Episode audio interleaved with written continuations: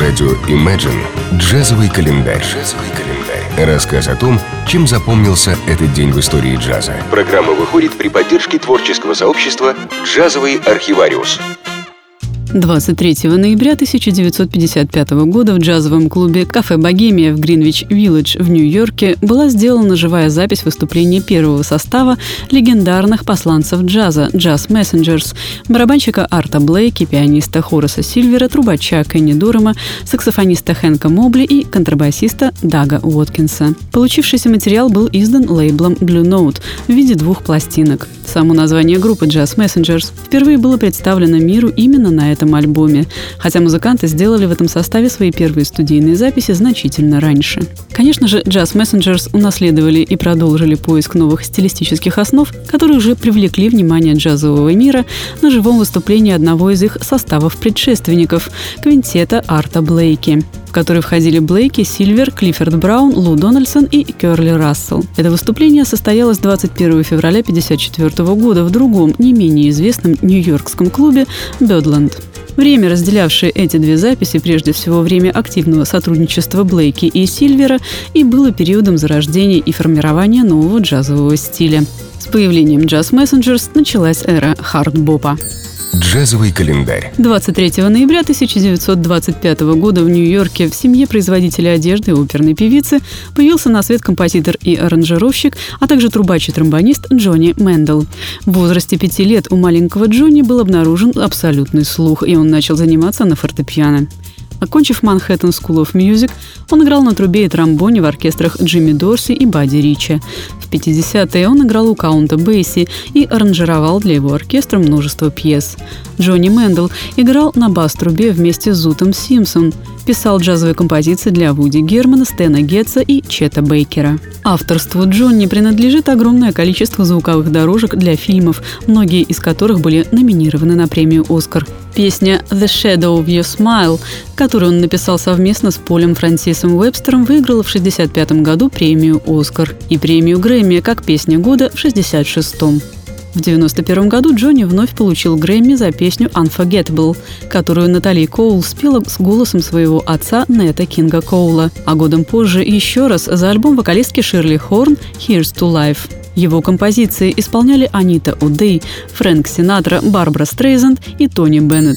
Джазовый календарь. 23 ноября 1931 года в Нью-Йорке родилась джазовая певица Глория Лин. С детства она пела в церковном хоре. В 15 лет выиграла первый приз в Гарлемском Аполло-театре, как некогда это случилось с великой Эллой Фиджеральд.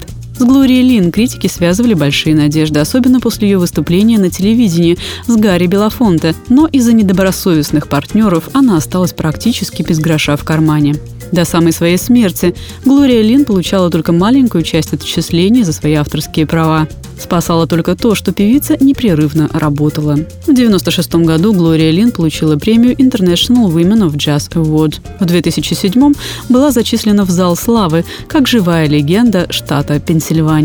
В июне 2007 года Глория выпустила свой последний альбом «From My Heart to Yours», а 6 мая 2008 года в Нью-Йорке Глории Лин была вручена специальная награда за выдающиеся достижения в джазе. Джазовый календарь на радио Imagine. Чем запомнился этот день в истории джаза, читайте на странице творческого сообщества «Джазовый архивариус» ВКонтакте. Послушаем композицию «Fly Me to the Moon» в исполнении Глории Лин.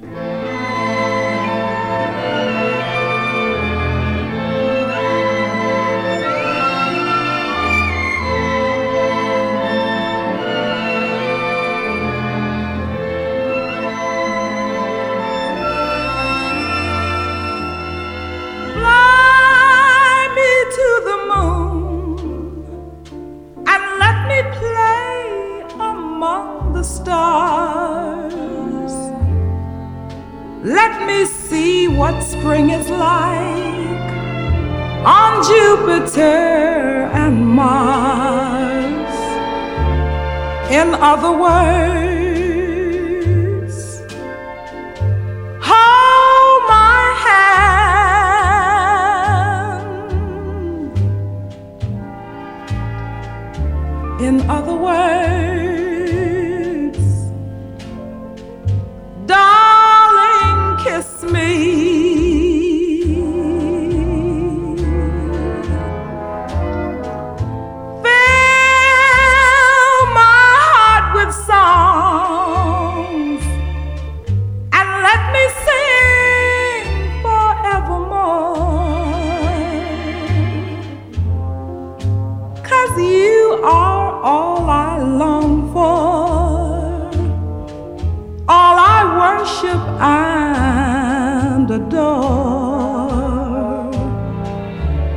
In other words, please be true.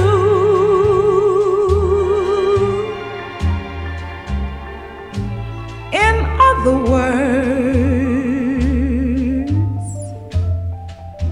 I love.